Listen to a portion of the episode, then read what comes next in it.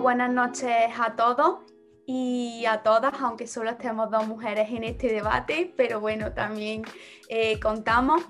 Y eh, lo primero, daros las gracias, daros las gracias por estar aquí, por aceptar la, la invitación de Fran y mía, porque, porque ya os digo, esto mm, en ningún momento no lo habíamos planteado, sino que ya en función nos ha ido yendo bien el programa, pues pensábamos que había que acercar también el debate a nuestros públicos, que eran mayormente jóvenes, que muchas veces son un sector un poco mm, olvidado, eh, sobre todo cuando se habla de, política.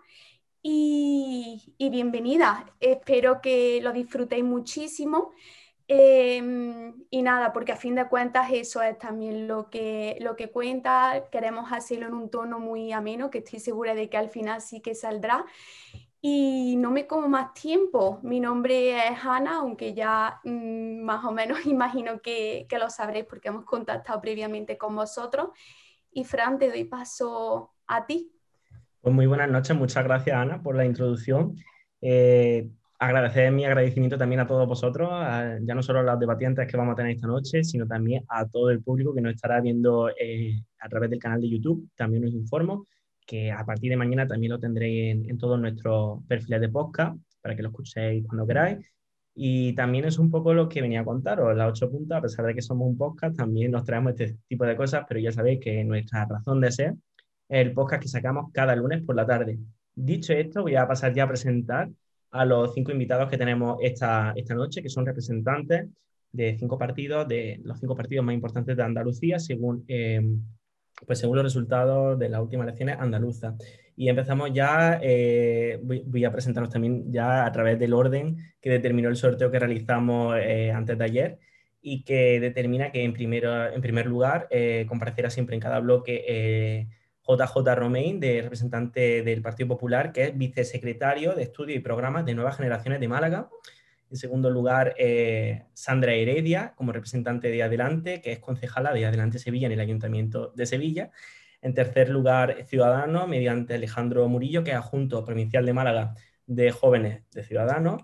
Y em, en cuarto lugar nos vamos con Pablo de Mora, coordinador de Vox en Morón de la Frontera. Y para cerrar el debate, en cada intervención tendremos a David Padilla, concejal eh, del PSOE en el Ayuntamiento de Iznájar. Así que te dejo ya todo, Ana, para que, para que comience el primer bloque. Pues sí, voy a recordar brevemente también la estructura que vamos a seguir, aunque tengo constancia de que ya nuestros invitados y nuestras invitadas lo saben, pero bueno, eh, va a costar de una pregunta que vamos a hacer un poco a modo periodístico eh, en el orden de, participantes que, Fran ha comentado y eh, una vez eh, esta pregunta se responda, que costará de un tiempo de dos minutos aproximadamente, vamos a hacer algo flexible, no mucho, porque somos pues cinco personas, o sea, soy cinco personas. Eh, una vez se responda, eh, los cinco intervinientes, hay un tiempo para repregunta, que puede ser bien por apelaciones gente de otro partido o bien porque quede algo que no esté del todo bien matizado o si no hay apelaciones de otro partido ni mía, pues simplemente esa persona puede seguir ampliando los dos minutos que ha tenido anteriormente. Y, y bueno, esto es en principio todo, así que vamos al lío, ¿no, Fran? Así es, antes de nada comentar que el primer bloque será sobre temas relacionados con la actualidad de la COVID y que el segundo que, haremos será sobre la nueva política de este, que es un poco el tema central del debate, eh, la celebración de los dos años, de los dos primeros años de la mitad de la legislatura del llamado Gobierno del Cambio que, en fin, que tenemos en Andalucía. Así que pasamos ya, si quieren, Ana, con el primer bloque. Pues sí, ya sabéis que este ha sido un mes fatídico aquí en Andalucía con la pandemia. De hecho, ha sido el peor de la pandemia y, pensábamos que era fundamental tratar este, este asunto en este debate. Entonces, vamos contigo, JJ, porque ya por orden sabemos que vas tú. Y, y te quería preguntar si, se ha equivocado el, gobierno, el gobierno andaluz relajando las medidas sanitarias en, Navidad, que es cierto que en aquellos momentos las cifras eh, no eran tan graves, pero se advertía de que esta tercera ola iba a venir. La comunidad científica advertía que esto iba a pasar. ¿Se ha equivocado el gobierno de Juanma Moreno y el resto de gobiernos que también han relajado la medida? Bueno, en primer lugar, daros las gracias por la invitación y bueno, sobre las consecuencias de las Navidades, queda claro que la tercera, hora, eh, la tercera ola del COVID es la más violenta que hemos tenido. ¿no? Es cierto que un mes antes de las Navidades ya se legisló ¿no? con nuevas restricciones y demás para evitar eso, ¿no? el colapso de, la sanidad pública eh, después de Navidades. Yo creo que las restricciones mm, han sido similares en, todas las comunidades autónomas eh, de, España y podemos decir que ha habido variaciones, ¿no? Es decir, que no se ha cerrado eh, la comunidad como han hecho otras comunidades y, y, se ha permitido una flexibilización en el movimiento porque, se considera también que la Navidad es una época en el que las reuniones familiares y culturalmente es importante para nosotros. Y yo creo que al inicio de, la Navidad teníamos una incidencia acumulada relativamente eh, estándar, ¿no? comparado con otros países europeos, y ha sido justo después cuando han ido aumentando mm, poco a poco eh, la incidencia acumulada y ahora pues en Andalucía mm. tenemos una incidencia acumulada que ronda los 300 y, estamos viendo que estamos llegando al pico, ¿no? Y hoy el presidente de la Junta de Andalucía ha comentado que esta ola no es como la primera y la segunda porque existen variaciones en el pico que eh, lo ha denominado pues diente de sierra, que puede haber modificaciones en estos días de subidas y bajadas mm, paulativas, ¿no? Y además también que eh, se han implementado medidas mucho más restrictivas en esta, en esta tercera ola y esperemos que, remita lo, más rápido posible. Muchísimas gracias, JJ. Eh, Fran, vas controlando más o menos el tiempo y tal, ¿no? Eso justo estaba comentándolo. JJ ha entrado ya perfecto en, Lo tenía ensayado, lo tenía ensayado.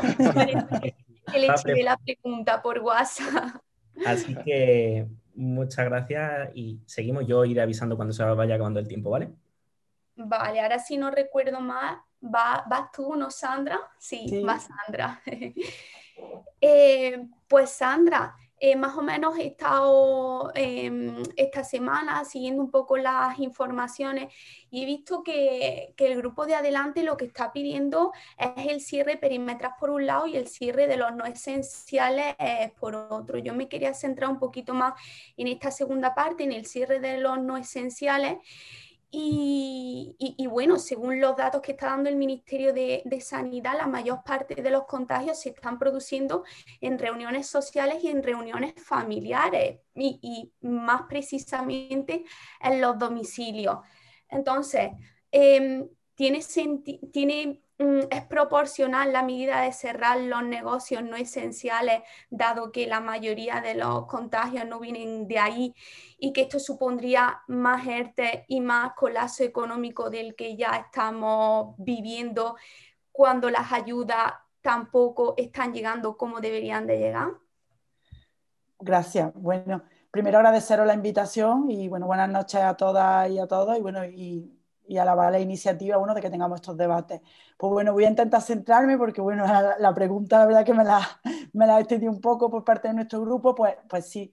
Nosotros entendemos que ya se veía venir, ¿no? Ya lo has comentado tú anteriormente y antes ya ha comentado el, compañero JJ, la, ha comentado anteriormente, que bueno, a, mediados de octubre, finales de octubre, el vicepresidente Juan Marín decía que teníamos que salvar la Navidad, ¿no?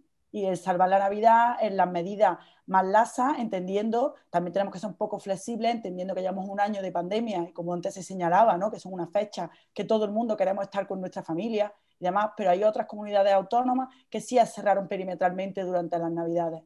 Andalucía a mediados, a, mediados de octubre, como decía, el vicepresidente Juan Marín había que salvar la Navidad.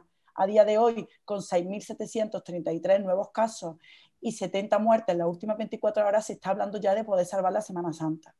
Entonces, tenemos que tomar medidas drásticas porque creemos por parte de nuestro grupo que unas medidas drásticas en un periodo de tiempo reducirían todos esos picos de la curva, no dejan de aumentar los casos. Además, hoy en los telediarios a nivel estatal habrían diciendo que el número de casos y repuntes está siendo mucho mayor en Andalucía. Estamos viendo cómo los contagios se están disparando totalmente. Tú comentabas que los datos nos decían que eran más, mayormente las reuniones familiares. Aquí hay una mezcla ¿no? para luchar contra, contra la pandemia que se ha repetido hasta la saciedad ¿no? y que tanto el presidente de la Junta como el presidente del Estado están diciendo que apelan a la responsabilidad colectiva pero también la responsabilidad que tienen que tener las instituciones y de poner los medios y de poner medidas más drásticas que debe de tomarla la Junta de Andalucía y que quizás no se atrevan a tomarla porque al final son medidas impopulares. Son, tienen que tomar esas medidas drásticas pues, para intentar contener esta curva que como estamos viendo a día de hoy, las cifras están completamente disparadas. Vale, pues lo dejo y ya lo retomo después con el tema de, de la ERTE y demás que habéis comentado, ¿vale? Gracias. Vale, muchísimas gracias. Em, vamos ahora con Alejandro. Con Ciudadanos, vamos con, sí, vamos con, Alejandro. Y, Ciudadanos en este caso tiene la Consejería de Educación y también la de Universidades. Yo quería tomar este tema porque la verdad nos afecta bastante de lleno. Y, en general la percepción de los universitarios y de las universitarias y también en los, en los institutos, yo ahora mismo eh, estoy haciendo mis prácticas de periodista y he tenido oportunidad de hablar con varias asociaciones de profesores, de directores y tal, es que no se han dado medidas claras con respecto a las actuaciones que se tienen que dar. En unas universidades han hecho los exámenes online, en otras las, las han hecho presenciales y en los centros educativos ha, pasado una cosa bastante parecida. Cuando llegó lo del frío, em, se ve que, que, tampoco estaba muy claro cuánto se tenían que abrir las ventanas.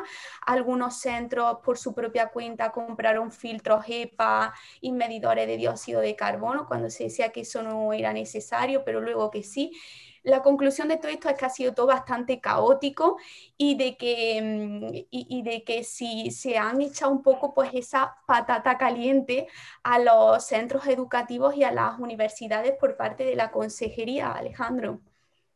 Bueno, mm, yo en primer lugar daros la enhorabuena por el programa y dar mi más sentido pésame a toda la gente que ha perdido un familiar querido y que desgraciadamente va a perder en los próximos días Mm, y mandar un mensaje de verdad, de, conciencia y de responsabilidad a los jóvenes y a los no, y a los no tan jóvenes, eh, porque eh, eh, bajar la curva depende de todo.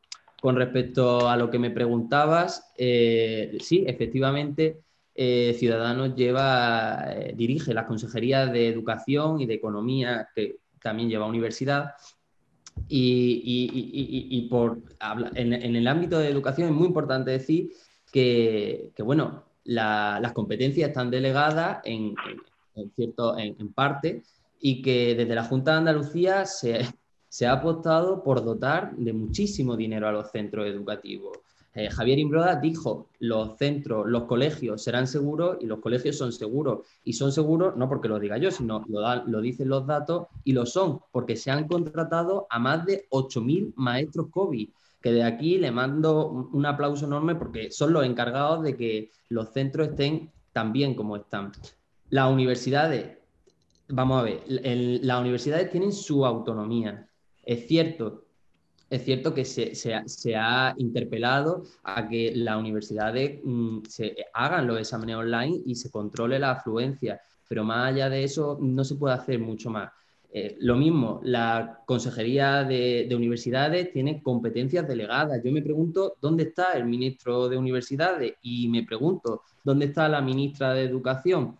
Eh, aquí el problema, al final, y lo que pensamos en Ciudadanos, es que los planes tienen que estar eh, desde el Estado. Hay que hacer, eh, hay que ser, eh, el gobierno tiene que, dar la cara por el COVID y, tiene que, marcar las líneas para las comunidades autónomas. Evidentemente, después las comunidades autónomas tienen que tomar sus propias decisiones, pero siempre con un marco común. Por eso desde Ciudadanos optamos ahora para la tercera hora por un confinamiento inteligente, que no esté dirigido por el ministro de Sanidad, que anteriormente era filósofo y ahora el actual, que yo pensaba, tenía la ilusión de que fuera médico, pero tampoco, parece ser que eh, es jurista, si no, si no recuerdo mal, eh, pues un confinamiento inteligente dirigido por técnicos, por científicos, por sanitarios, para que dirijan al país hacia la bajada de la curva. Alejandro.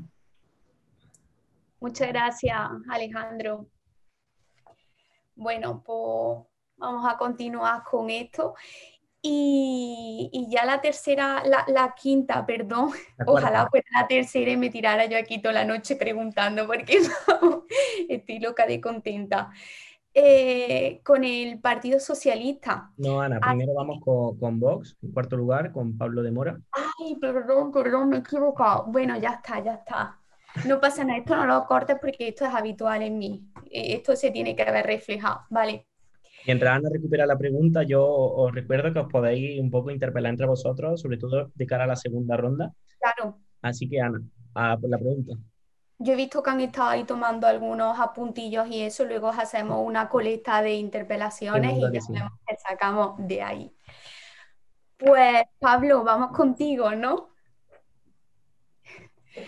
Yo te quería preguntar, eh, porque esta semana también eh, el gobierno ha estado un poco apelando pues a esa escasez de vacunas. ¿Qué pasa? Que la escasez de vacunas también viene de, los contratos, ha habido en Europa y tal, con las farmacéuticas, y te quería preguntar si, el grupo parlamentario de Vox hubiera apostado, en vez de porque fuera la Unión Europea quien gestionase todos los contratos de vacuna a cada país miembro, porque fueran los gobiernos centrales, pues en el caso de España nuestro gobierno central, quien hubiera gestionado todo eso y quizá hubiera, hubiera salido de una forma muchísimo, pues, pues no sé, más, mejor gestionada por lo menos. Bueno, en primer lugar, como todos los compañeros, muchísimas gracias por invitarme. Me hace un poco de gracia la pregunta porque semana sí semana también vemos el aló presidente, el presidente que se lava las manos y delega a las autonomías eh, las competencias que debería de formar el Estado central y combatir el COVID del Estado central. Pero bueno, respondiendo de forma escueta a tu pregunta, ¿la Unión Europea lo ha hecho bien haciendo y gestionando los contratos? Pues bueno, dentro de lo que cabe, podría haberlo hecho mejor. Y ahí vamos al tema. El tema es que la negociación de las vacunas tenía que haber sido desde el Estado. Posiblemente con este presidente y posiblemente con este gobierno nos hubiera salido incluso menos. Así que agradezco que la haya hecho la Unión Europea. Pero aquí el, el mensaje es claro. Nosotros apostamos por el sentido común y el sentido común es, como tú bien has dicho de la gestión, que gestionemos el gobierno central las vacunas. El sentido común no son estos confinamientos en bucle y cerrar los negocios, cero euros por parte del gobierno en ayudas directas a la hostelería, tampoco es echar a las personas a un ERTE continuo, tampoco es criminalizar la hostelería, tampoco es mantener este estado de alarma perpetuo, que lo que lleva al estado de alarma también, y de eso hablaremos un poco luego, es a, los amiguismos, ¿no? las tretas políticas, aprobar la ley de la eutanasia por extranjero, también hace eh, grandes contratos públicos con entidades un poco opacas. También hay que decir que el, gran problema, ya que hablaba la compañera de Podemos sobre los cierres perimetrales, ¿por qué no cerramos la frontera? ¿Por qué no se habla de la inmigración ilegal que ha llegado a Andalucía? ¿Por qué no se habla de los vuelos que están llegando de países con cepa un poco transformada? Yo creo que es sentido común. Y aquí concluyo. Vamos a ver la política de verdad, vamos a hacer política de Estado y dejémonos de siringuitos y dejémonos de juego. Clavado también en el tiempo. Muchas gracias, Pablo. Te, agradezco la concisión en tu respuesta. Ya sí que sí, vamos con, el grupo socialista. Y, y mi pregunta esta es muy concreta más concreta que la del resto, cosa que seguro que, que agradecéis. Y, y, es que el gobierno de, el actual gobierno recibió la Consejería de Sanidad con un gasto por habitante de 1.231 euros. Esto es el más bajo de, de, todas las comunidades en el año, este gasto creo que es del, del año 2018 del 19, cuando la media está en 1.690. Eh, ¿Creéis, bueno, crees concretamente que esto ha mermado un poco la capacidad de acción que ha tenido el sistema sanitario andaluz a la hora de afrontar la pandemia? Bueno, en primer lugar, agradecer que, me hayáis invitado. La verdad que un debate así con gente joven pues, siempre gusta. Eh, uh, y, en respuesta a tu pregunta, yo creo, hombre, que claro, cuanto más incidamos y cuanto más gasto público hagamos en, la sanidad, pues mucho mejor para los ciudadanos. Para hacer un gasto público, pues coherente y responsable, no, no como decía la nueva política que venía a mejorar todo el PP junto con, con Ciudadanos y, y, con el apoyo de Vox. Y estamos viendo que, que, al final no ha mejorado nada, simplemente lo que ha hecho es empeorar muchas, en muchos casos. Y hablo cosas muy concretas, yo soy concejal de, de un ayuntamiento pequeñito y aquí hemos, hemos sufrido, hemos sufrido muchas veces y en muchas ocasiones, reiteradamente, no solo en la pandemia, sino antes, los recortes en sanidad que está teniendo el PP andaluz en base a que, por ejemplo, la atención primaria está siendo muy deficitaria. Y, y un plan de choque contra el COVID, cuando la atención primaria eh, la estamos dejando de lado, pues eso hace que aumente la presión en los hospitales y que au, aumente la presión derivada en, otros servicios cuando se podría atender mucho mejor en, los centros privados, cuando no tenemos los, cuando estamos sufriendo los recortes, cuando no tenemos médicos, cuando no han recortado a los médicos por la tarde, cuando la ambulancia presenciales la están quitando y la están, la están reubicando para intentar eliminar gastos que ellos consideran superfluos. Nosotros consideramos que son esenciales sobre todo en las zonas rurales. Andalucía sabemos que que tiene muchos pueblos, que vivimos en zonas rurales la mayoría de la población, a pesar de las grandes urbes que, que sí que tienen estos servicios, pero los, en las zonas rurales pues también tenemos que ser ciudadanos de primera y no ciudadanos de segunda, que es lo que la Junta en este caso y con este partido nos está llevando a ser ciudadanos de segunda. Estupendo, también clavado en el tiempo. Muchas gracias. Muchísimas gracias. Pasamos ya, Ana, si te parece, a la segunda ronda y vamos directamente ya con el orden preestablecido. Le toca ahora a JJ Romín del PP. Vale, no sé si alguien de otros grupos parlamentarios tiene algo que, que añadir a la intervención que tuvo JJ antes. Bueno. Eh, en el caso en el que no, eh, no sé si he escuchado mal JJ, pero por un, me había parecido escuchar que en algún momento había dicho que la incidencia eh, en Andalucía era de como de 300 y pico habitantes, o sea, de 300 y pico contagios por cada 100.000 habitantes.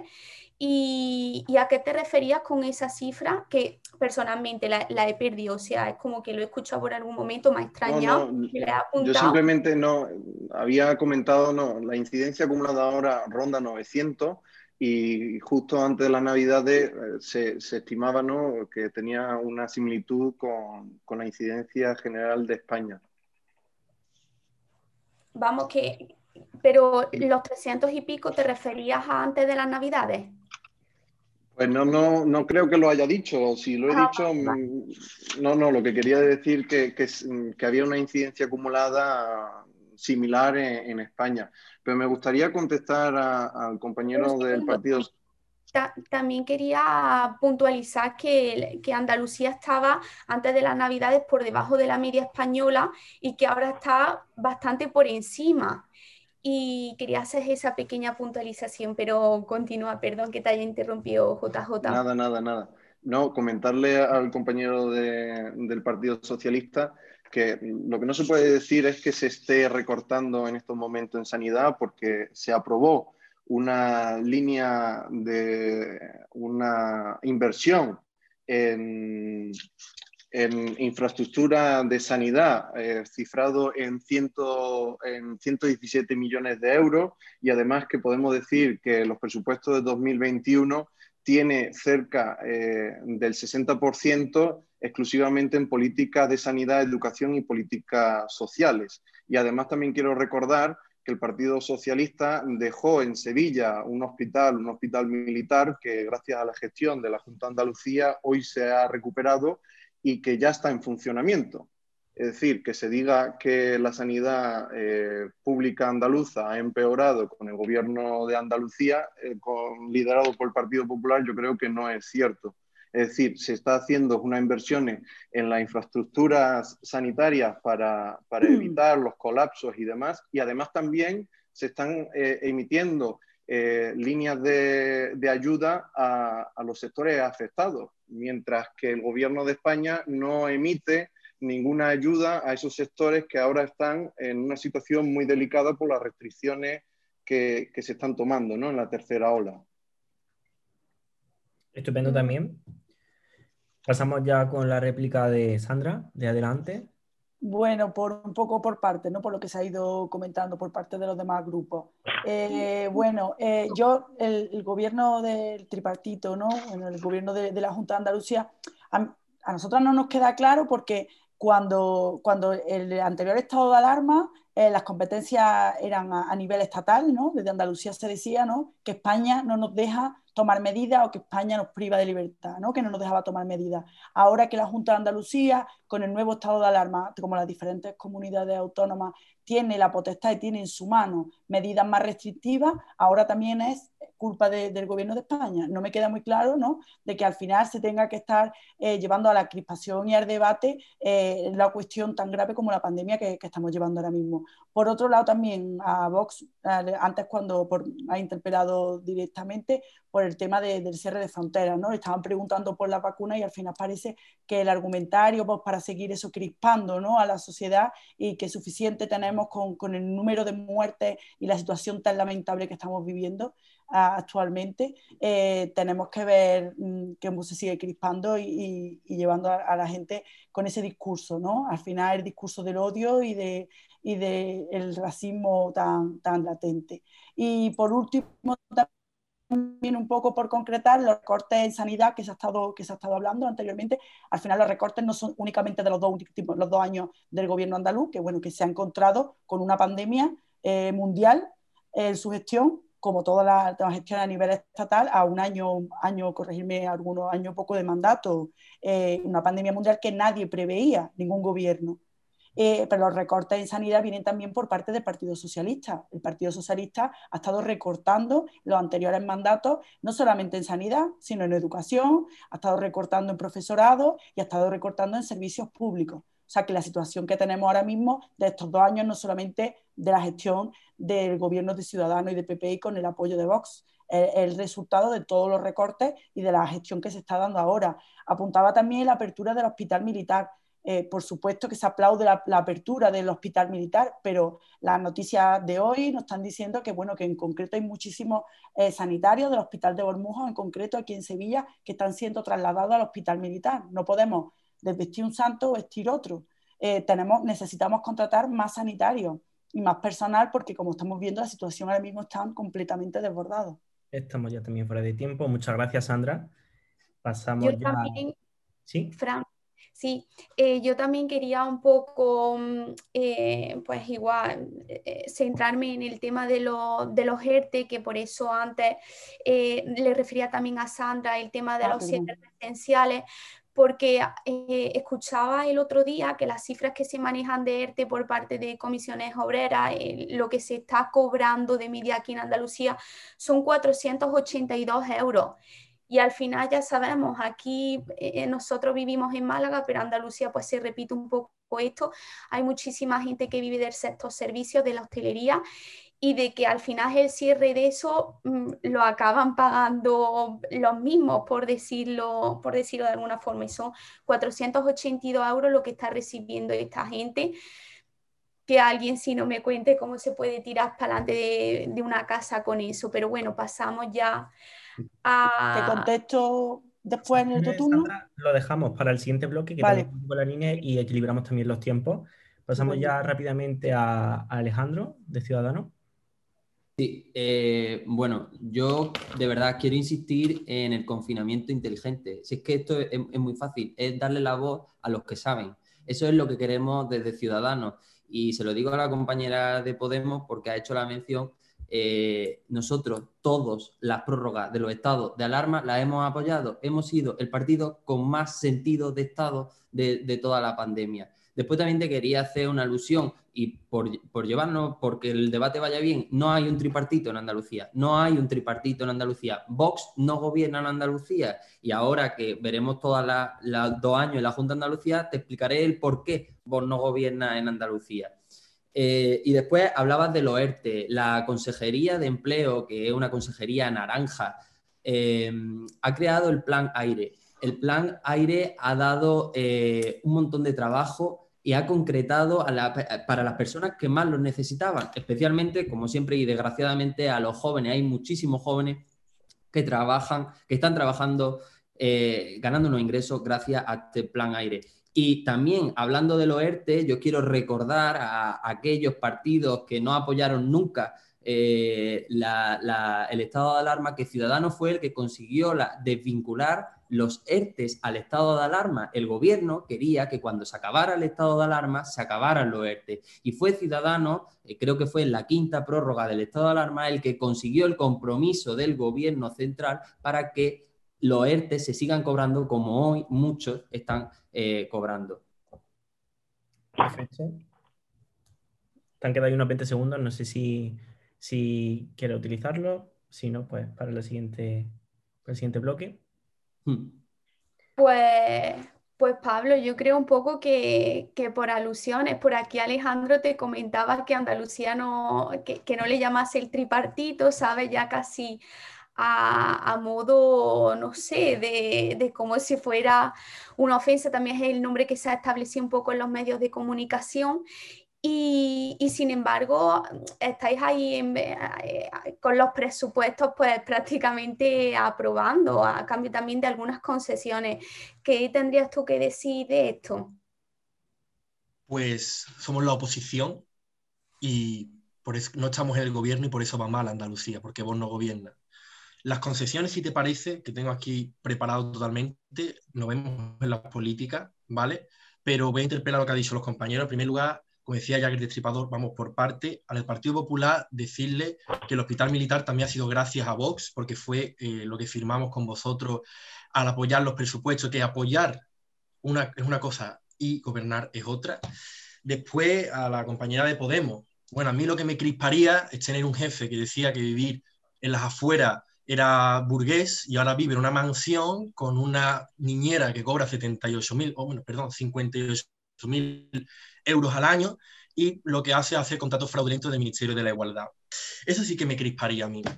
Eh, lo que ha dicho el compañero del Partido Socialista me hace gracia porque lo que ha conseguido 40 años de socialismo es crear ciudadanos de segunda y de verdad, con los 855 millones que presupuesta el juez que se ha llevado el caso de los ERE. A mí sí que me preocuparía la corrupción política que hay en cada partido, en vez de tanto hablar de fascismo y hablar de cosas un, tanto imaginarias, ¿no?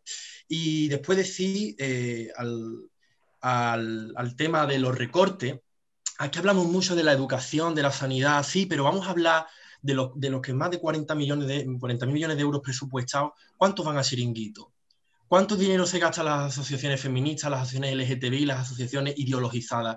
Pues muchísimo. En vez de hablar de recortar educación, sanidad, vamos a hablar de recortar esos chiringuitos, que por cierto lo ha conseguido, pero dejaré tiempo para explicarlo luego. Así que yo se lo digo muy claro. Y repito y reitero lo que digo. Vamos a dejarnos de FIFA, vamos a dejarnos de artificios y vámonos a lo claro, al bienestar de los españoles y al bienestar de los andaluces. Pero con este gobierno que nos está gobernando tanto en España como en Andalucía, no vamos a llegar a ningún lado clavó también en el tiempo. Perfecto. Y no sé, Ana, si quiere apuntar algo más antes de pasar a la última intervención de este bloque. No, bueno, que yo ya, ya te digo, de, de chiringuitos no, no, entiendo mucho. De lo que sí entiendo es que durante esta pandemia ha aumentado, no recuerdo exactamente el dato, pero creo que el doble o el triple las llamadas al teléfono del 016 de mujeres que se han quedado en sus casas con sus maltratadores y que vamos en el mismo confinamiento y que en eso sí que no se tendría que, recortar, por lo menos en la línea del teléfono del 016. Así que ya con esto acabamos. si quieres, Ana, este tema. No, faltan las apelaciones, apelaciones del Grupo Socialista. Entonces, pues bueno, dejamos un poco ahora Vamos con David. para de palabra, la última réplica de este bloque.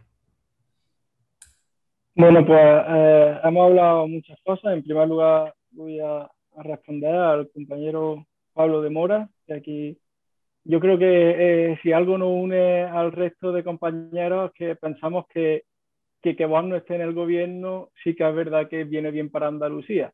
A mí no me gustaría, mm, no me gusta el, el gobierno que hay, pero sabemos que si estuviera vos sería mucho peor. Eso creo que coincidimos todos y por tanto decirte eso. Ya has dicho que hacemos discursos populistas. Mira, no. Yo no he hablado nada de fascismo. El, eh, compañero que, que, aquí representa ahora mismo al Partido Socialista no está hablando nada de fascismo, ni está hablando de, de chiringuito, ni está hablando de, de, cosas que usted está hablando. Yo estoy hablando de lo que realmente ahora nos no ocupa, que es el tema de los ERTE y el tema del COVID, perdón, y, y quería empezar, por ejemplo, con, con, el tema de los ERTE. Hemos, habéis dado una cifra que de media se cobra 482 euros este es pero el problema no viene de los 482 euros, que sabemos que no llega para ninguna familia. Una familia con 482 euros sabemos que no puede vivir, lo menos yo, yo lo entiendo así. Pero el problema este viene de que esto es el 70% del salario que se cobra. El problema viene de raíz de fondo. Esto no es un problema de el Estado no puede asumir lo que la, la, patronal no está asumiendo. Eh, sabemos que tenemos que subir los sueldos. Tenemos unos sueldos muy bajos en Andalucía, tenemos unos sueldos irrisorios sabemos que el sector del turismo, de la hostelería, es un sector que, que es muy estacional, que no, que no tiene un... Eh, tenemos trabajos estacionales, eh, sobre todo en la, en la costa y, y, también en los pueblos del interior, en los que se basa prácticamente en la agricultura y en unos meses de trabajo.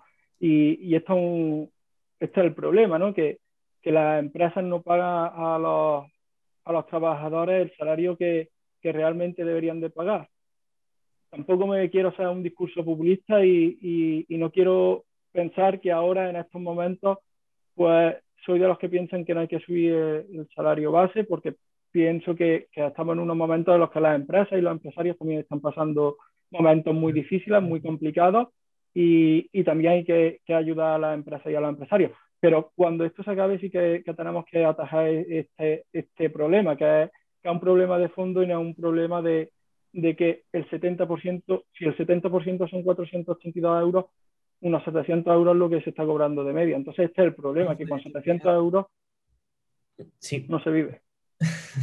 Perfecto, apuntado queda. Más o menos está, está, la cosa un poco equilibrada con los tiempos. Eh, JJ Romain sí tiene unos segundos por detrás, ¿verdad?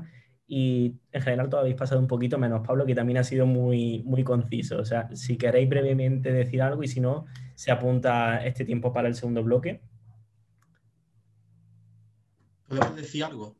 Eh, si tienes 10 Un apunte, claro que viviréis peor, la clase política. Vosotros viviréis peor, pues claramente. Quitando todos los chiringuitos y todo el dinero público de lo que vivís, pues claro.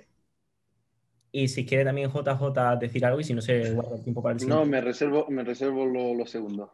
Estupendo. Pues. pues vamos ya a pasar al segundo bloque. Eh, pues, Fran, si, si puedes mandarme una fotillo por WhatsApp de los tiempos y tal, porque... No te preocupes, han, sido, han sido unos 30 segundillos de menos los que tiene JJ, el resto ha sido todo ya equilibrado, ¿vale? Así que también para que lo tengamos, para que lo tengamos en claro. Sigo con los tiempos. Y ya os presento el segundo bloque de, este debate, que son las nuevas políticas que, que, viene o que venía a desarrollar el llamado gobierno del cambio, un poco el tema central de, este debate. Entonces, el orden va a ser el mismo, se va a mantener la misma estructura, va a haber eh, dos turnos. Eh, y voy a comenzar también yo con unas preguntas. Em, empiezo directamente con JJ, si quieres tus segundos te los puedes guardar para ahora, para luego, como tú quieras. Yo te quería comentar un poco el tema de, del pago de alquileres y el, número de altos cargos. el Partido Popular ha estado muchísimos años en la oposición, que tiene cosas positivas y cosas negativas. Cosas negativas son, por ejemplo, que se hacen muchas proclamas y luego cuando se gobierna, y la verdad, seamos justos, en solo dos años, muchas veces no se pueden llegar a cumplir. Pero esto es verdad que, se hacía mucho hincapié en cómo el gobierno supuestamente despilfarraba el dinero en alquileres de altos cargos, y también en el número de altos cargos. Sin embargo, ya es una tendencia que se ha mantenido con respecto a los gobiernos socialistas, no se ha recortado y de hecho este año, eh, antes, de, antes de Nochevieja, se aumentó eh, el número de altos cargos de la Junta. Entonces yo, yo quería preguntar un poco eso, ¿cómo se justifica, cómo se justifican este tipo de cosas? Bueno, eh, es cierto y hay que recordar que Andalucía es la región con menos consejerías por habitantes. Entonces, si hay una simplificación en, la gestión de la, de la consejería, pues se necesita un poder provincial más amplio. Y eso es lo que estamos haciendo, ¿no? Eh, ampliando eh, a nivel provincial, que, es mucho más cercano a, las, provincias y a los ciudadanos andaluces, y eso es lo que estamos haciendo. Eh, también decir que mm, desde que estamos hemos cumplido todos eh, eh, las tres reglas de los presupuestos, ¿no? la regla del gasto, de la deuda y el del déficit. Y en el 2019 eh, fue la primera vez que se cumplió el superávit presupuestario dentro de Andalucía. Y estamos, lo que estamos haciendo dentro del gobierno, lo que está haciendo el gobierno de Andalucía es simplificar eh, ese monstruo burocrático que durante 40 años ha alimentado por parte del Partido Socialista, en el cual también había eh, muchas ramificaciones de las agencias y demás. Y quiero poner un ejemplo muy claro. Ayer se presentó eh, la agencia TRADE. La agencia TRADE es una agencia para soporte al sector empresarial. Y ese, esa agencia absorbe a cuatro agencias del Partido Socialista. Entonces, esto quiere decir que poco a poco estamos eliminando esa red clientelar que se creó durante 40 años y estamos simplificando esas trabas burocráticas eh, dentro de la Junta de Andalucía. Ahí, que estaba el micro apagado. Te han quedado unos 20 segundos, que con los 30 de antes tenéis 50 segundos, tú lo utilizas si quieres la última réplica. Pasamos ya con, eh, con Sandra, la representante de Adelante. Y bueno, la verdad es que nos gustaría centrarnos más bien en lo que es la, gestión política, pero es verdad, no nos podemos escapar a la, actualidad y a la realidad. Y es que eh, en, eh, adelante, digamos, que, se ha partido en, dos caminos, ¿no? Eh, desde el primer momento que, se sabía que iba a haber un gobierno de derecha, de centro derecha en Andalucía, Pablo Iglesias llamó a aquello de la alerta antifascista y, digamos, se, movilizó mucho el, partido o los partidos que, están, que estaban en esa corriente. ¿Cómo se puede, cómo se puede hacer una política de oposición efectiva con, la crisis que se, ha, que se ha visto en adelante? Esa es mi pregunta. Bueno, pues antes de comenzar por puntualizar, ¿no? que antes dije el, tripartito, ¿no? pero luego corregí dije el gobierno de PP Ciudadanos con el apoyo de Vox, ¿no? por aclararlo y bueno, también es de, de recibo aclararlo. Y bueno, por último también, por lo tanto, también pediría a todos menos al compañero del Partido Socialista que todavía nos ha dirigido a mí, que vengo en representación de Adelante Andalucía, ¿no? Nombráis Podemos continuamente, ¿no? Porque a, la derecha como que os gusta ponernos mucho en, el, en la esfera, pero bueno, lo recuerdo por si alguna o alguno no sabía todavía enterado bien que veníamos por Adelante Andalucía. ¿Sabes? Es una táctica que solía usar los diferentes partidos de la derecha de señalar solamente a Podemos, pero bueno, por respeto a las organizaciones que conformamos Adelante Andalucía.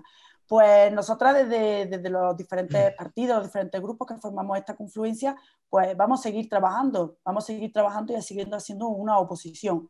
Eh, las cuestiones, creo que ahora mismo esto es un debate de los dos años de la Junta de Andalucía, realmente no creo que sea el espacio ¿no? pues para debatir cuestiones internas, ¿no? Aquí apelaba también Vox, estaba, seguía con este discurso ¿no? populista y de entrar a hablar de chiringuitos, ¿no?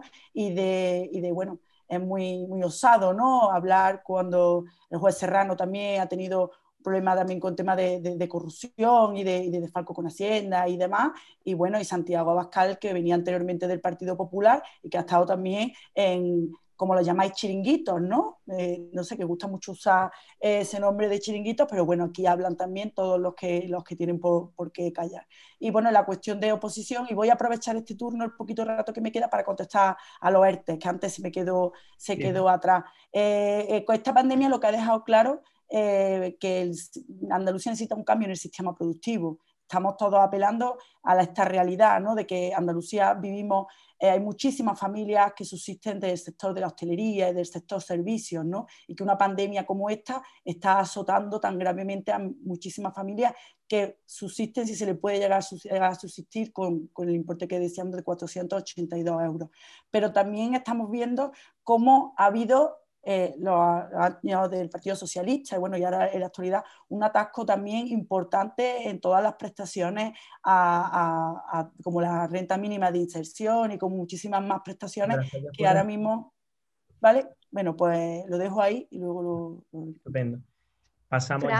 Eh, una cosita, e, eso te, quería preguntar, em, ¿estás llevando tú el tiempo o lo llevo yo? Porque yo lo como estoy yo, lo estoy llevando yo, no te preocupes, Ana. Vale, escúchame que si quieres lo sigo llevando yo y te centras tú un poquito más en las intervenciones del resto de, participantes, ¿vale? Pasamos ya, si quieres, eh, con el tercer, ya dijimos que era el primer debate, que estábamos un poco nerviosos.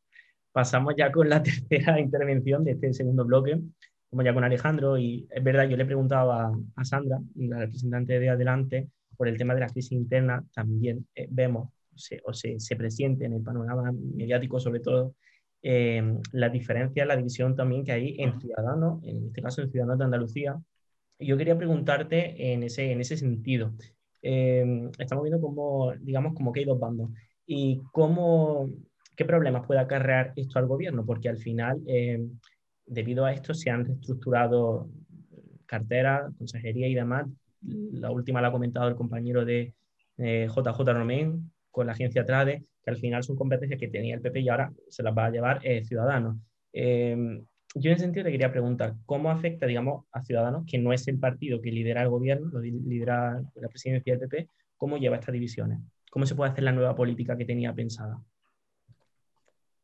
No sé si te he entendido bien la pregunta, pero si me preguntas por divisiones en Ciudadanos, Ciudadanos está centrado en gobernar, eh, está centrado en hacer políticas. Estamos en mitad de una pandemia y desde luego, si hay alguien que está pensando en divisiones, en encuestas, en pactos, eh, no, no es nuestra línea de trabajo. Ciudadanos es un partido de personas trabajadoras que vienen de, de la calle y vienen a cambiar eh, en este caso Andalucía. Por tanto, eh, cuestiones políticas no, no eh, divisiones políticas no, no hay. Sí quería hacer... Te reoriento la pregunta porque quizás yo me he explicado bastante mal, que es muy probable, y te la priorizo, por ejemplo, con un ejemplo. ¿Crees que todas estas divisiones o todo este ruido que se ha podido crear afecta, por ejemplo, yo recuerdo en 2015 cuando se, se presentó Ciudadanos por primera vez a las elecciones, Albert Rivera dijo que iba a enseñar a pescar a los andaluces. No sé si alguno de vosotros más recordaréis esta, esta palabra. Y yo quería un poco incidir en eso. ¿Crees que este ruido y demás permite a ciudadanos toda, todo su despliegue de políticas que, por ejemplo, paliar esto que decía el ex eh, secretario de, Ciudadanos, Albert Rivera? Sí, vamos a ver. En, Andalucía hay muchísimos problemas. Llevamos 37 años de, gobierno del Partido Socialista sin oposición y, y en dos años es muy difícil cambiar la, Junta de Andalucía. Pero desde luego la nueva era ha llegado. Eh, decías tú lo de enseñar a pescar, no sé si se usó ese término, pero desde luego en Andalucía hacen falta, hacen falta muchos autónomos, hacen falta apoyar a las pymes. Ahora en la pandemia hacen falta ayudas directas, las estamos dando. El plan aire está ahí, hay ayudas directas a los autónomos, a los hosteleros, eh, en fin, eh, en definitiva, se está creando, se, está trabajando para, resolver todos los problemas que ha dejado eh, pues, el gobierno socialista en estos 37 años. Por tanto, no, no hay divisiones y el gobierno está trabajando eh, para y por la pandemia y para y por los andaluces. Y, si se han, y los cambios que se han realizado se han, son pues, pues, por eso, porque se han visto en estos dos años que hay ciertas estructuras que no, no, no han funcionado y hay que avanzar y mejorar, simplemente. Estupendo, te han quedado ahí unos 30 segundillos. Supongo que te lo guardas para el último, para la segunda ronda. Pasamos ya a Vox y yo quería preguntarle a Pablo eh, algo más directo. Pero a ver cómo me lo. a ver si no te pongo también la papeleta. Yo lo siento mucho, pero un poco el papel que tenemos aquí. Y, y desde Vox, ¿pensáis o creéis, estáis contentos con las medidas que habéis firmado con el gobierno? ¿Creéis que se están cumpliendo? Porque lo pongo con el mismo ejemplo que utilicé antes. Eh, firmasteis el pacto de los presupuestos y, a los días, vaya, en el, punto 42, creo recordar, de, este pacto de los presupuestos se decía que no se iba a aumentar el número de altos cargos a día de 31 de diciembre, pero curiosamente antes del 31 de diciembre la Junta aumentó los altos cargos. Entonces, ¿estáis contentos con el papel eh, que tenéis ¿no? de apoyo al gobierno, con las medidas que estáis firmando con ellos? Mira, para contestarte de manera escueta, nosotros somos oposición, repito. El gobierno ha hecho o podría haber hecho cosas positivas, como lo que firmamos de la reordenación de las administraciones públicas, como la reducción del gasto drástico en las subvenciones, o inclusive de los 40.000 millones presupuestados, eh, eliminar esos chiringuitos. Y ya le contesto a la compañera de Podemos, ¿qué chiringuito? Pues mira, tiene una lista de 15 páginas la provincia de Sevilla. Ahora colectivo de mujeres Jarafe, a mujeres emprendedoras de Tocina Rosales, Solidaridad con el Nuevo Milenio, Ararte, Asamblea de Mujeres Periodistas, bueno, y así me puedo tirar más de mi tiempo. Pero bueno, eh, a lo que voy es que Ciudadanos dice que venía a cambiar la política un paradigma, pero si lleváis gobernando con el Partido Socialista, apoyando al Partido Socialista en la anterior legislatura, ¿qué venís contándonos de esa regeneración que es estéril? No la hay, la única regeneración somos nosotros. Y Ana, ya te, te, voy a interpelar por lo que has dicho antes, del, teléfono de violencia de género, que también es un logro de Vox, que haya un teléfono de violencia general e intrafamiliar. Pues mira, estoy de acuerdo que se tiene que invertir dinero para todas las personas que sufran, sean mujeres, hombres, ancianos o niños. Y te digo más, eso se haría si el Instituto de, la Andalucía de la Mujer no se gastara tanto dinero en ropa, en carburante y en otros gastos antes que la atención primaria de la mujer, que no llega ni al 10%, y eso está en el mismo Instituto de la Mujer en Transparencia. Con esto digo, Podemos quiere cambiar el paradigma económico, como bien ha dicho, para crear ruina. Los entes son ruinas, la economía es ruinosa. Yo estoy proponiendo aquí desde vos, ¿estamos contentos con Andalucía? Nosotros somos un partido que nunca estamos contentos, porque siempre queremos más y buscar la mejoría, y buscar perfeccionismo, que se han reducido el chiringuito y, y se han salido las cuentas gracias a nosotros. Sí, que el superávit puede ser en parte gracias a nosotros. también, que, Ciudadanos se pongan las medallas por hecho, pues también, dejarme hablar compañeros porque se me va el tiempo. Y nosotros, lo digo, somos la única alternativa frente a tanta demagogia. Has clavado los dos minutos, Pablo, de verdad, es que parece que lo traes ensayado y luego, como Alejandro y JJ les sobraba de su tiempo, ya también por apelaciones, pues, pues responden. En la última, la última ya equilibraremos un poquito, también dejaremos un tiempo para las conclusiones finales. Y em, ya rápidamente pasamos ya a la quinta intervención y yo em, quería preguntarle a David algo que a ver cómo también me lo responde. Yo estoy, también muy nervioso, ¿no creéis que solo es Ana o, solo yo por decirlo? No sé. El caso es que también desde los medios y muchos sectores sociales también, sobre todo con los datos en la mano, no ha habido, sí se habla de nuevas políticas en los medios y más, pero no ha habido grandes cambios en general en, en ningún parámetro de los que Andalucía, por desgracia, tiene tan negativamente. Entonces, en este sentido, yo quería yo quería preguntarte, David, si se percibe cierta continuidad a las medidas que estabais haciendo vosotros y que por eso también eh, se refleja en el, bajo nivel, podemos decir, de, oposición o en, las críticas que se le pueden hacer, ¿no? que también se pueden volver un poco en su contra. Bueno, yo creo que, sí que ha habido algunos cambios. Yo creo que algunos cambios sí, ha habido. Es verdad que, que grandes cambios en dos años no se pueden hacer y yo creo que, es algo que tienen que, que todos los grupos políticos eh, eh, mirarse cuando, cuando la gente sale a la calle a prometer que, que, en dos años va a crear muchísimo empleo o que va fuera o, no ya de, de, la pandemia, no se puede en dos años, ni en cuatro, ni en ocho, son, son cambios a largo plazo y tendencias a largo plazo. Y, y engañar hacia la población creo que, que es un error que, que están teniendo todos los partidos políticos. Y, claro, yo como, como representante público y en una administración pública trabajo cada día para que el empleo vaya más, trabajamos para que nadie se quede atrás, para intentar redistribuir la, el gasto público ¿no? y la renta, que es lo que, lo que la administración, la función de la administración pública. Al final es prestar servicios y redistribución de la, de la, de la renta de manera coherente y, y demás. Y, por ejemplo, has dicho, no se notan los cambios. Hombre, aquí han hablado antes los compañeros del plan aire, un plan que más que aire es un plan humo, porque sí, 160 millones se han invertido este año, pero en 2008 ya se venía, en 2018, perdón, ya se venía, se superaban los 250 millones de euros en el empleo, en empleo joven, en el empleo más 45 y más 35. Al final han hecho un, un mismo paquete de medidas han unificado y han recortado dinero y encima lo han, lo han vendido mejor que ahí, si os felicito, pero lo habéis vendido muy bien, pero al final ha sido un plan humo porque realmente a los ayuntamientos, que, que somos los que estamos de cara a, al público, los primeros que estamos de cara a la ciudadanía, a los primeros que nos tocan los vecinos y las vecinas de, de nuestros municipios, no se ha visto reflejado. De hecho, se ha notado bastante el recorte de, con respecto a otros años. Yo pienso que, que en este sentido, pues estos cambios sin que había o se han recortado en, estaban hablando del trade. No sé, bueno, pues es que muchas veces centralizar los recursos significa que en los pueblos y en las zonas rurales nos quedamos sin esos servicios. Entonces hay que, que, valorar qué sentido se va a recortar y, cómo. No, no, lo sé porque todavía no, no, está en marcha, aunque está el proyecto ya pues, en pie, pero no, no lo hemos podido tocar, digamos, con, no, no, lo tengo todavía palpable y no, no puedo opinar muy a, muy a fondo, tampoco quiero, quiero opinar con algo que no conozco a fondo. Estamos ya fuera de, de tiempo, luego equilibraremos un poquito, también os recuerdo que después de esta segunda ronda vendrá como otros dos minutos de conclusión final que os dejaremos. Y, y, yo ya en esta segunda ronda me gustaría centrarlo también sobre todo a medidas concretas, pues estamos hablando de nuevas políticas. Y yo rápidamente le introduzco a JJ, también le, aprovecho para decir que utilice sus casi 50 segundos extra que tenía eh, sin usar. Y yo eh, había hablado tú antes también de red clientelar y en el ambiente también se percibe como esa supuesta red clientelar.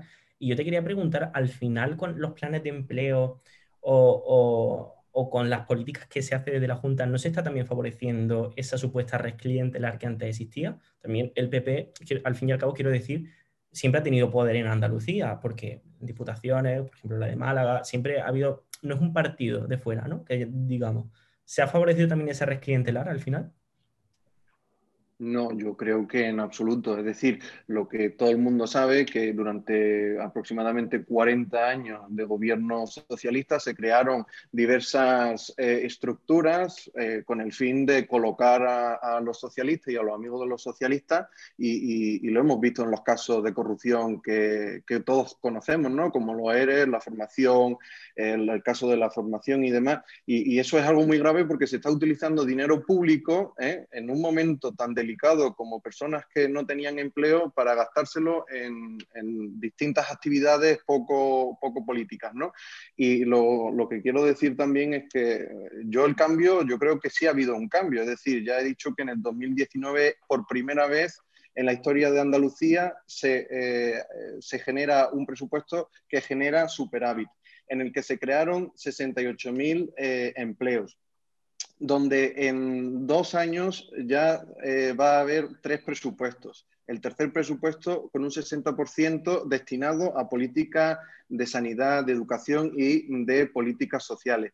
Quiero recordar también que en plena pandemia se ha aumentado eh, la renta mínima con una renta mínima extraordinaria valorada en 10 millones de euros. Es decir, y, además también, y esto quiero dejarlo claro, que mientras que el gobierno central no emite ningún tipo de ayuda para los sectores afectados, como sí se ha hecho en Alemania, en Reino Unido, en Austria, eh, en, España no ocurre, pero en Andalucía sí, porque eh, hay un plan de apoyo a pymes y autónomos que se, cifra en 667 millones de euros y que eh, poco a poco se está implementando y está llegando a los sectores más vulnerables. Pues ahí te queda un minutillo, JJ, si los quieres aprovechar ahora y si no, para una réplica final, como tú quieras. Vale, sí lo guardo para la réplica final. Perfecto, que quede claro con el tema de los tiempos. Más o menos ya digo que está equilibrada la cosa en ese aspecto. Yo quería ya eh, hecho, enfatizar un poco también con el tema de las medidas. Y yo le quería preguntar a Sandra un poco esto. Eh, ¿Qué medidas se puede tomar para, atajar los problemas estructurales de Andalucía? Porque al final, JJ eh, ya ha comentado algunas cosas que se han hecho desde, desde el nuevo gobierno, pero yo ya de, nivel de oposición también quiero escuchar un poco, y eso es lo que voy a preguntar también al, resto, ¿qué medidas para atajar los problemas estructurales? Estamos hablando de, un paro mm, altísimo, de, un sistema productivo súper enfocado al sector servicios, todo este tipo de cosas. Vale, bueno, pues nada, decirle a Vox que no sé, que esperamos ahora con estas medidas, ¿no? Contesta las preguntas, ¿no? Y que deje un poco la, la, fijación que tiene con adelante, ¿no? Lo vuelvo a repetir que tiene como, hay como una fijación continua en el poco tiempo que tenemos. Bueno, al grano, como comentaba Fran, pues eh, una pregunta muy amplia, ¿no? Y bueno, en dos minutos voy a intentar concretar, pero bueno, eh, como comentaba antes, Andalucía necesita un cambio de modelo productivo.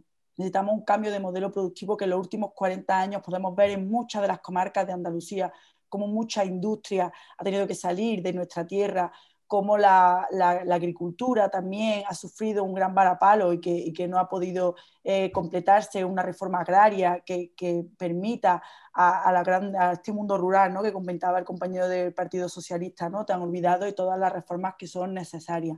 Pero también tenemos que tener en cuenta que, todo, todos estos últimos años en Andalucía tenemos ese deshonroso ranking, ¿no? de que tenemos 11 de los 15 barrios más pobres de todo el Estado español. Eh, y, eh, es, y, ahora con la pandemia y con la crisis económica y social, pues efectivamente se ha, se ha acrecentado muchísimo más.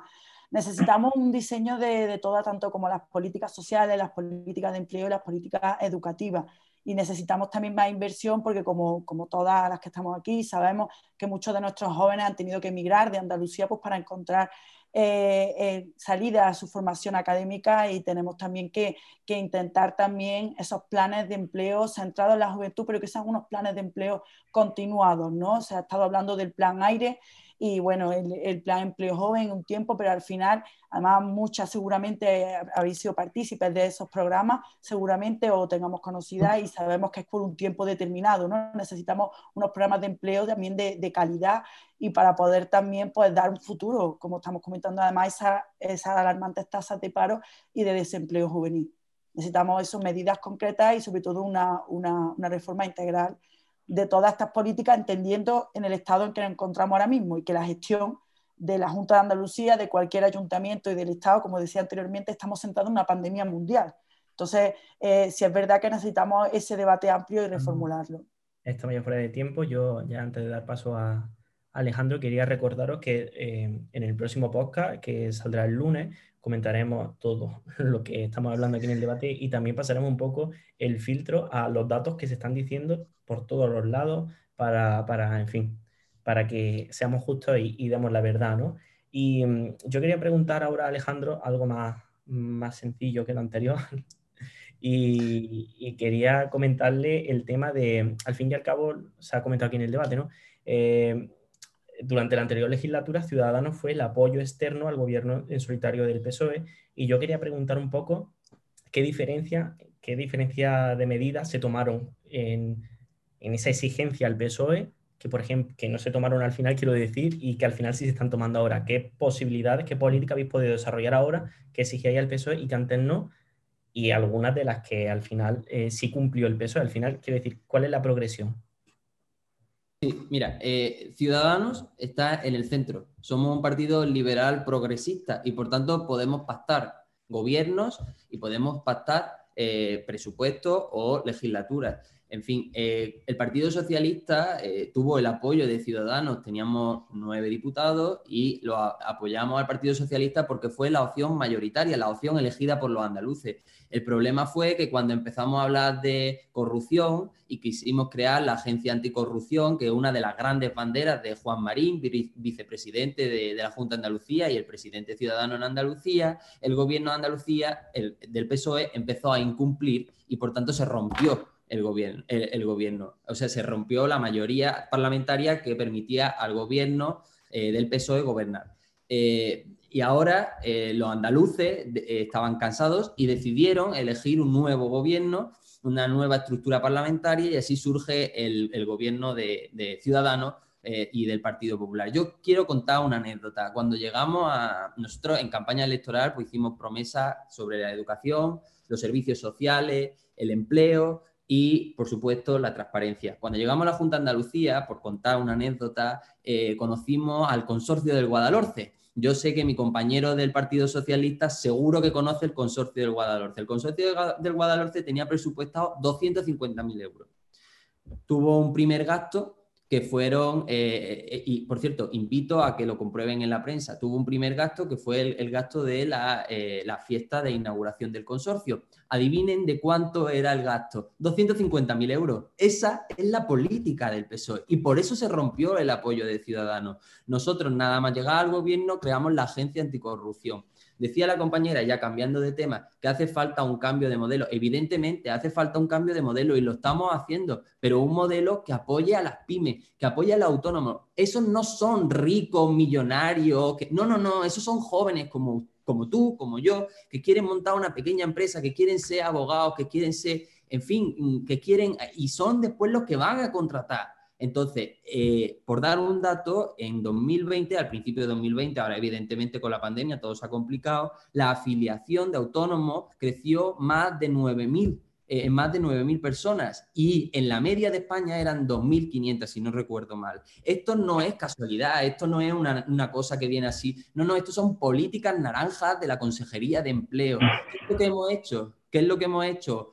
Eh, establecer una cuota de autónomos reducida para los dos primeros años de 60, cabe recordar que la cuota de autónomos son más de 300 euros y una súper reducida para los jóvenes, las mujeres que trabajan en, en municipios de menos de 5.000 personas, mujeres que, eh, que, que acaban de terminar su baja de maternidad o trabajadores agrarios. Y por último, que decía el compañero de voz que hablamos de chiringuito y... ¿sí? Ya, había, ya, ya ha votado los segundos que te quedaban extra se queda la conclusión final, que ahí ya no os molestamos con preguntas, ya podéis acabar el debate como queráis. Y em, pasamos ya a, Vox y yo quería comentar, em, estamos hablando de las medidas y demás, yo le quería comentar a Pablo el tema precisamente del que se está hablando en todo el debate, el tema de los chiringuitos. Cuando eh, se, realizaron las elecciones autonómicas del 2018 y a todo el mundo sorprendió la subida de Vox y la entrada de esta manera, se prometieron cosas como, por ejemplo, em, el cambio del día de Andalucía al 2 de enero, que es el de la toma de Granada, o, en fin, el, cierre de Canal Sur, que luego ha sido el cambio de nombre, que al final parece ser que no se va a producir con el cambio que ha habido en la RTVA, en la directiva de la RTVA. En fin, diferentes promesas que algunas se han ido modulando, otras se han dejado atrás. Eh, ¿Cómo influye esto de cara a las medidas que le exigía el gobierno? Porque en, eso iba un poco de mi pregunta antes si se están cumpliendo los pactos que, vosotros, mm, Vox, de forma externa habéis realizado con el gobierno, porque al final eh, algunas de estas promesas ya digo que os han ido modulando o os han dejado de, recordar. Aquí hay dos puntos y el primer punto es la práctica. Nosotros vamos a ser prácticos. Si tenemos que ceder en algo, que sea por algo a cambio. Desde que apoyamos los presupuestos generales del Estado y Vox apoyó a este gobierno, más de 101 agencias o chiringuitos, que son chiringuitos, se han eliminado. Y las duplicidades también. Estamos eh, trabajando para que estas agentes administrativas, porque son enormes, tenemos un estado sobredimensionado, se vayan rebajando. Inclusive lo de Canal Sur. Lo de Canal Sur es un tanto polémico, lo puedo entender, pero seguiremos combatiendo para que este, este gasto drástico se quite. ¿Por qué? Porque nuestro objetivo no es las concesiones administrativas para las televisiones, no las televisiones públicas, sino la libre competencia en las telecomunicaciones, que son lo que pedimos. Y a lo que dices de la toma, pues bueno, yo creo en la nación española, porque la nación española es real. Y aquí interpela a la compañera de Adelante o de Podemos, porque sois lo mismo al fin y al cabo, porque queréis destruir la nación española, su bandera de detrás, su bandera de detrás la de Vamos, sí. Estoy en mi casa, así que no vaya a entrar donde yo tenga yo en mi y casa. Nosotros tenemos nosotros tenemos esa idea de la nación española real. No hablamos de que la, mezquita o como otros diputados lo hacen. Así que nosotros pues reivindicamos esa parte de la historia. Eh, respecto a los chiringuitos, que a las administraciones que se me ha quedado un poco en vilo, eh, he de decir que España tiene unos, informes de la Unión Europea que tiene una de las administraciones más grandes. Hay pocos funcionarios, eso sí, pero cobran demasiado. Y también hay un problema de fondo que son los servidores, eh, los servidores públicos, los políticos y los asesores, donde hay nómina de más de 60.000 euros en asesores. Eso es lo que queremos acabar. Por tanto, lo digo, ¿el gobierno ha cumplido o está cumpliendo con sus promesas? Ni fu ni fa, al igual que la de memoria histórica, que le toque decir al Partido Popular, que bien que firmáis la memoria histórica, pero después no lo cumplí. Por mucho que digas que soy el Partido Popular, seguís siendo la misma izquierda ideológica que propone el Partido Socialista. El continuismo ideológico y cultural no ha cambiado absolutamente nada mientras Ciudadanos apoyan. Nada más. Pablo, yo, yo creo que es verdad que no sé si lo trae ensayo, yo entiendo que no, que es que simplemente estoy grabando. Yo te quiero agradecer de verdad la concisión. Y pasamos ya a la última, a la última intervención antes de la, del último turno final, que es con David. Y yo le quería preguntar al fin y al cabo, em, estos chiringuitos que se están hablando, que se están comentando al final, se hayan quitado o no, ¿por qué se crean este tipo de agencias que pueden llamar a la polémica? Quiero decir, eh, pues tanto las que ha comentado anteriormente JJ como las que, según Pablo, son más ideológicas. ¿Por qué? ¿Por qué se han tomado, eh, se han creado este tipo de agencias tan polémicas que al final han tenido gastos polémicos vista pública. Bueno, mm, permíteme que antes de, todo conteste al compañero de voz, que acaba de decir que los funcionarios cobran mucho. Dígaselo a un médico, dígaselo a un maestro, en esta pandemia están cobrando mucho. Hombre, yo me parece un, disparate lo que acaba de, decir. También contestarle al compañero de Ciudadanos que, dice que en la anterior legislatura que el Partido Socialista fue el más votado. También fue en este, que ya que creo que siempre se, destaca como que si, si el PSOE hubiese, hubiese perdido las elecciones y, quiero dejar claro que el PSOE ganó las elecciones en Andalucía. Simplemente que la ganó las elecciones en Cataluña también y no gobernamos. La democracia sí, sí, así. Sí, sí, sí, sí, por eso que yo no estoy diciendo nada, pero que, que no votaron al partido más votado, simplemente que, que es lícito y es, y es legal y, y coherente. Vaya y no tengo nada que objetar porque también estamos gobernando con coaliciones en otros sitios y, yo ahí no, no, quiero entrar, pero sí, sí, decirle que nos apoyaron al partido más votado, que es lo que dijeron en campaña, que iban a votar al partido más votado. También habla de que se han aumentado los, autónomos. Sí, pero también han aumentado los falsos autónomos, estamos viendo que han aumentado y yo creo que por una reforma laboral que llegó al PP que, y que ha facilitado a los falsos autónomos. Intentando responder a la pregunta que me hace Fran, pues la verdad que, que, no puedo responderte muy bien, no sé por qué se crean. Supongo que se crean para favorecer ciertos colectivos que, que son necesitados y que una vez se crean los chiringuitos estos, cuesta mucho, cuesta mucho eliminarlos. Es verdad que, que eso es un problema, que cuesta mucho eliminarlos, pero también es verdad que muchas otras ocasiones están creados, pero simplemente no son eliminados, pero tampoco se dotan de presupuesto. Cuando no dota de presupuesto, aunque no lo elimina, simplemente no, no está en muchas ocasiones. Y contestando a Alejandro, no, no conozco el consorcio de Guadalhorce, no, no conozco muchos consorcios. Yo conozco a mi vecino, a mi vecina y trabajo por, por mi pueblo y, y, trabajo cada día. Como dice Pablo, que antes ha dicho que cobraban mucho los, los, políticos, en mi caso no tengo sueldo, simplemente dedico, después de, de mi jornada laboral que estoy trabajando, ocho horas a turno partido, mmm, termino y, y lo que puedo lo dedico a mi ayuntamiento como mejor puedo sin ser un experto, por supuesto, y, asumiendo que tengo errores. Pues perfecto, hemos terminado ya. Inciso, consorcio del Guadalquivir, perdón, que lo acabo de, ver, consorcio del Guadalquivir, no es del Guadalhorce. Me parecía, Ana, que tenemos que tomar nota de, este consorcio e investigar un poquito para el podcast, ¿no? eso te iba a decir, además de investigar acerca de este consorcio, también me gustaría que investigásemos un poco eh, acerca de las 101, de las 101 agencias o chiringuitos que se supone que se han caído en los dos años que lleva el, gobierno, porque como en dos años de los cuales uno es de pandemia, se quita el presupuesto, se tiran 101 agencias, o sea, ¿tú cómo puedes establecer en ese tiempo cuál servía y cuál no? Porque entiendo que muchas evidentemente serían chiringuitos, yo no estoy poniendo eso en duda, pero entiendo que otras muchas no lo serían. Y, y, en un año, pues no sé cómo puedes investigar sin agencias, pero bueno, esto nos lo guardamos. Yo sí que le lanzo el guante a nuestro invitado, que este debate era un poco de, de COVID y de nuevas políticas. Al final hemos abordado muchas cosas. Yo le, le invito a nuestro invitado, si quieren repetir el debate, hablando del tema de, de las agencias, de, de todo este tipo de cosas, más adelante, si ellos mismos quieren, pues podríamos hacerlo. Y yo creo que ya queda lo último, la réplica final. Vamos ya con el, em, con el orden que teníamos. Vamos a dejar dos minutos aproximadamente. JJ puede tener un poquito más por, por esto del tiempo y también eh, Pablo un poquito más porque ha sido, la verdad, el único que lo ha clavado y tengo que decir, y, los demás todos habéis pasado un poquito, excepto el caso de JJ. Así que para equilibrar, pues nada, cuando queráis en el orden establecido, JJ, cuando quiera. Sí, no, se ha hablado de muchas cosas y, al final no profundizamos en, lo que es verdaderamente importante, ¿no? Sobre el empleo. Es verdad que ahora estamos en una situación muy delicada y, como se ha comentado en este debate, Andalucía tiene una riqueza inmensa y nunca se ha dado con la clave y ahora se está dando con la clave para generar empleo.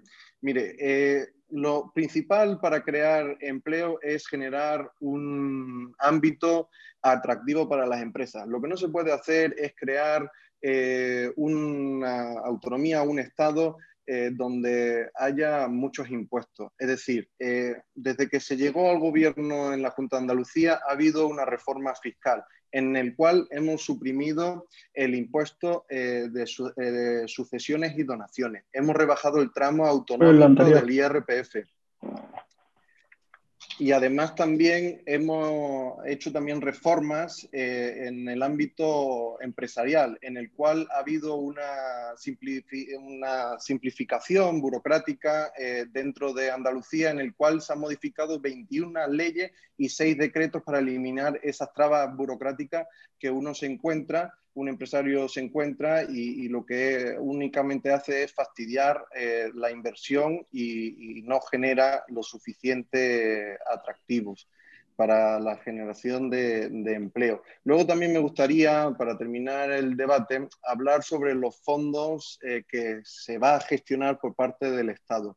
Es decir, eh, la gran suerte que tenemos es que vamos a recibir unos fondos la mala suerte es que lo va a gestionar directamente el gobierno del Estado. Y nosotros planteamos desde Andalucía que se hagan con los criterios europeos, es decir, que se, repartan con criterios de población, de Producto Interior Bruto y de paro, que son los fijados en, Europa.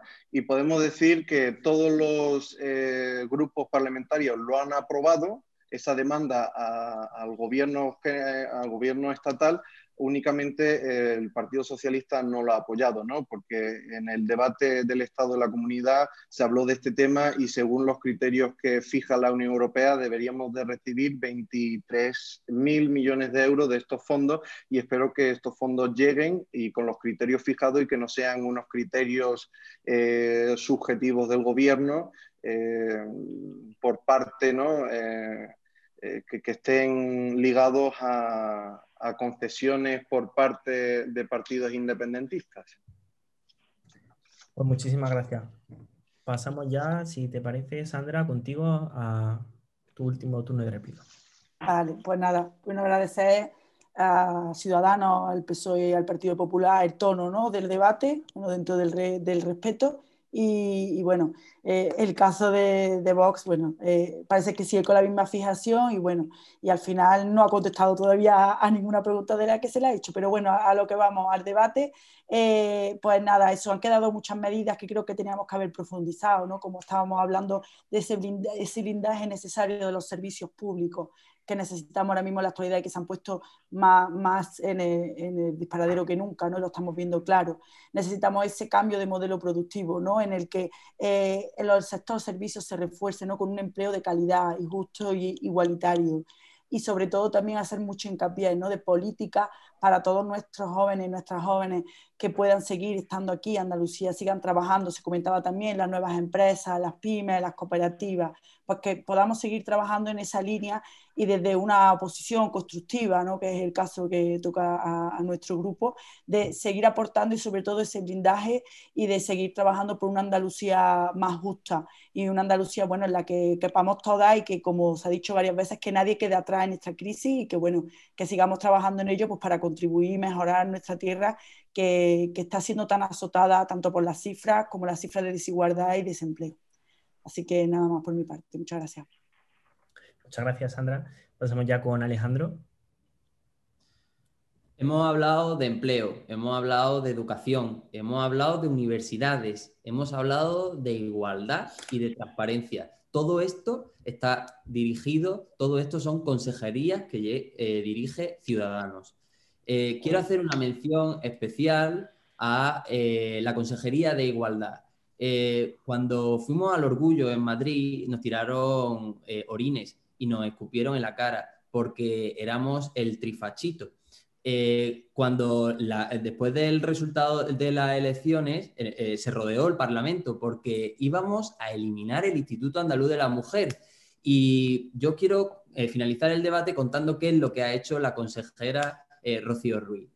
Lo que quería decir es que había una ley del Partido Socialista, que es la ley LGTBI, que dijeron que íbamos a, derogar. Y lo que ha hecho Ciudadanos ha sido sacarla del armario y dotarla de fondos, creando el Consejo Andaluz LGTBI. También para los jóvenes hemos creado el campamento para personas trans, porque sí, señores del PSOE, las mujeres trans son mujeres y hay que, y hay que eh, darle cabida en esta sociedad. El Instituto Andaluz de la Mujer, que también íbamos a eliminar desde Ciudadanos, lo que se ha hecho es aumentar la partida presupuestaria. Somos un partido que está muy concienciado con la diversidad y muy concienciado con la violencia de género. Por supuesto, con el empleo, con los autónomos, hemos aumentado eh, el presupuesto para educación, para universidades y para transparencia, evidentemente con la agencia de transparencia. Pues estupendo, Alejandro. Muchas gracias. Vamos ya con Pablo. Pues nada, eh, Ciudadano dice que está a favor de la violencia de género en contra, perdón, de la ley. Eso no decía lo mismo en 2015, pero bueno, la veleta va y la veleta viene. Hay una demagogia a los dos compañeros de abajo y os insto a que miréis más las estadísticas. El Instituto Nacional de Estadística dice que un trabajador público cobra de media un 50% más que el privado, 10.500 euros de diferencia. Con esto también de contexto, yo decís que apoyé las pymes. Una persona con sentido común y con lógica jamás invertirá en Andalucía con unos impuestos altos, con unas inversiones catastróficas, con unos amiguismos políticos, con unos siringuitos. Bueno, lo estáis quitando a media, porque los pactos están ahí, los pactos están ahí. Déjame terminar, por favor, compañero. Sí, sí, eh, no digas cosas que no Por eso, bueno, nosotros cumplimos los pactos, hacelo también vosotros, que poquito a poco, poquito a poco, después de las elecciones se verá el pueblo a quién decide y a quién no. Y aquí apelo a lo que nos dice siempre la gente. Nos dice que somos un partido ultra, nos dice que somos de la extrema derecha, el fascismo, yo pasé miedo, como dice el compañero Alejandro, que pasó miedo a la manifestación LGTBI, yo pasé miedo cuando Podemos o Adelante Andalucía dijo alerta antifascista y empezaron a rodearme gente en Granada. No hace gracia. Ojalá nunca le pase a usted le tengan que No, no, a mí me ha pasado también por parte suya. Somos radicales. porque lo saca siempre a, Déjame terminar. Somos un partido radical, que significa que vamos a la raíz de los problemas. Y yo creo que aquí hay muchos debates, y entre ellos estériles. Lo que hay que hacer en Andalucía es un cambio radical. Hay que eliminar las agencias, hay que eliminar mucha administración paralela, los sobresueldos políticos, los asesores políticos. Después que incidí en el cambio de modelo sanitario, el cheque, eh, eh, cheque sanitario. Eso os gusta hacer mucho la demagogia, ¿no? ¿Creéis que los impuestos, el 100% va a la educación y la sanidad? Es totalmente falso. También apostamos pues, un modelo de inversión de bajando los impuestos, porque hay que invertir en Andalucía. Nuestras propuestas no son para nada descabelladas, es de sentido común y es lo que apelamos, el sentido común. Y todo lo que promete Ciudadanos de dar dinero al Instituto de la Mujer, dándole dinero al siringuito, todo lo que promete el Partido Popular, que firma una cosa, después de otra y después ya veremos y tal. Todo lo que hace adelante Andalucía, que es intentar destruir la nación española e intentar dinamitarse, como ha hecho su propio partido, y todo lo que hace el Partido Socialista, que lo que lleva haciendo aquí son 40 años parecidos a una dictadura más que a una democracia con todo lo que ha creado, nosotros venimos a destruir eso. Pues somos radicales, sí, ¿por qué? Porque queremos destruir y levantar esa alfombra que ha provocado todo este desastre en España. Pues muchas gracias, Pablo. Y pasamos ya con la última intervención con David del Partido Socialista.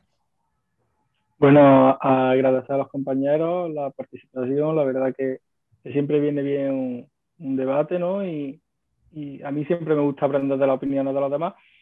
Y en este caso, pues hemos hablado de muchas cosas. Yo creo que no se ha concretado nada bien por, por, los tiempos, porque no hemos diversificado muchas cosas, pero bueno, yo creo que, que al final lo que sí necesitamos, por ejemplo, para crecer en empleo, necesitamos primero crear la juventud, que somos los que el día de mañana vamos a tener el futuro. Y, en este caso, yo creo que, que la Junta de Andalucía está haciendo un, un fuerte recorte tanto en asociaciones juveniles como a los ayuntamientos para ayudar a los jóvenes.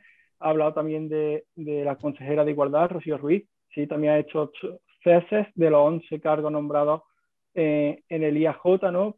Que le ha servido, yo creo que de los famosos chiringuitos, le ha servido para colocar a su gente, gente que había muy válida y gente muy válida. Mm, hay que favorecer el emprendimiento, eso lo tenemos claro. Mm, tenemos claro que necesitamos, necesitamos un modelo productivo diferente del que tenemos, eso tenemos claro y tenemos que dar pasito a pasito. También ha hablado la compañera Sandra de, que el plan emplea y el plan aire, que, que a pesar del recorte que ha tenido respecto al plan emplea, yo creo que, que sí que te dan la oportunidad a los jóvenes y a las jóvenes de, de, nuestra comunidad a tener un primer empleo en muchas ocasiones y tener algo para el currículo y creo que en esa línea sí que hay que ir trabajando, ¿no? En tener formación práctica y, creo que cuando han hablado de, del tema de los fondos, yo creo que, que, Andalucía está recibiendo más fondos que lo que ha recibido el Partido Socialista cuando gobernaba y en el central gobernada del Partido Popular. Yo creo que estos fondos los está recibiendo de forma idónea y está recibiendo más fondos, así que creo que no pueden tener ningún tipo de ningún tipo de, de duda al respecto y creo que pues perfecto. Pues perfecto. Eh, Alejandro quería apuntar algo te quedaban solo 10 segundos del tiempo acumulado ¿eh? no, nada da igual da igual ya está. Pues perfecto muchísimas gracias. Yo no sé si opina lo mismo Ana, yo dejo en el aire la invitación para otro debate que podamos profundizar más en temas más concretos, este ha sido un poco general. Y simplemente eso, de nuevo agradeceros muchísimo vuestra participación aquí. Y, y nada más, ¿no, Ana? Sí, nada más. Yo también quería un poco, pues eso mismo, ya a raíz de, del ataque de risa que me ha entrado a mí con esto. Yo soy una persona que se pone nerviosa con cualquier situación, de verdad, y es que muchas veces no lo sé disimular. Y, y, pedir disculpas primero si cualquier persona que vea este debate o a ti Alejandro que estabas interviniendo en ese momento se ha podido sentir ofendido también por la, por la interrupción. Y, volviendo un poco pues al hilo de, de todo, que es verdad que en este país se, se, lleva viviendo bastante tiempo y con la pandemia yo creo que ha sido incluso avergonzante eh, situaciones que se han llevado a unos, a unos niveles prácticamente intolerables y todo esto lo ha estado viendo la ciudadanía con vergüenza ajena y, y quizá lo que has comentado Alejandro pues es una de, de, esas escenas que a ninguno se nos va a olvidar y tanto de por parte de unos sectores como de otros y al final, pues bueno, hay gente que lo vive con indignación, que yo creo que es la gran mayoría de este país, y otros que como yo lo vivimos con risa, pero que, que al final porque no puede estar todos los días enfadado.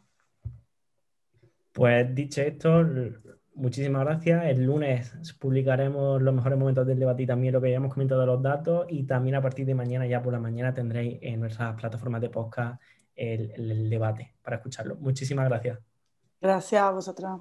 Gracias a vosotros. Gracias. Chicos, luego. ¿os parece que acabemos con un aplauso para todos los jóvenes que están trabajando en la UCI por el COVID? Lo dejo en el aire. ¿Sí? Sí, claro. Sí.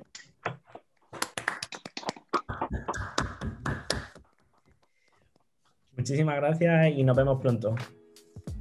Luego. Luego. Adiós.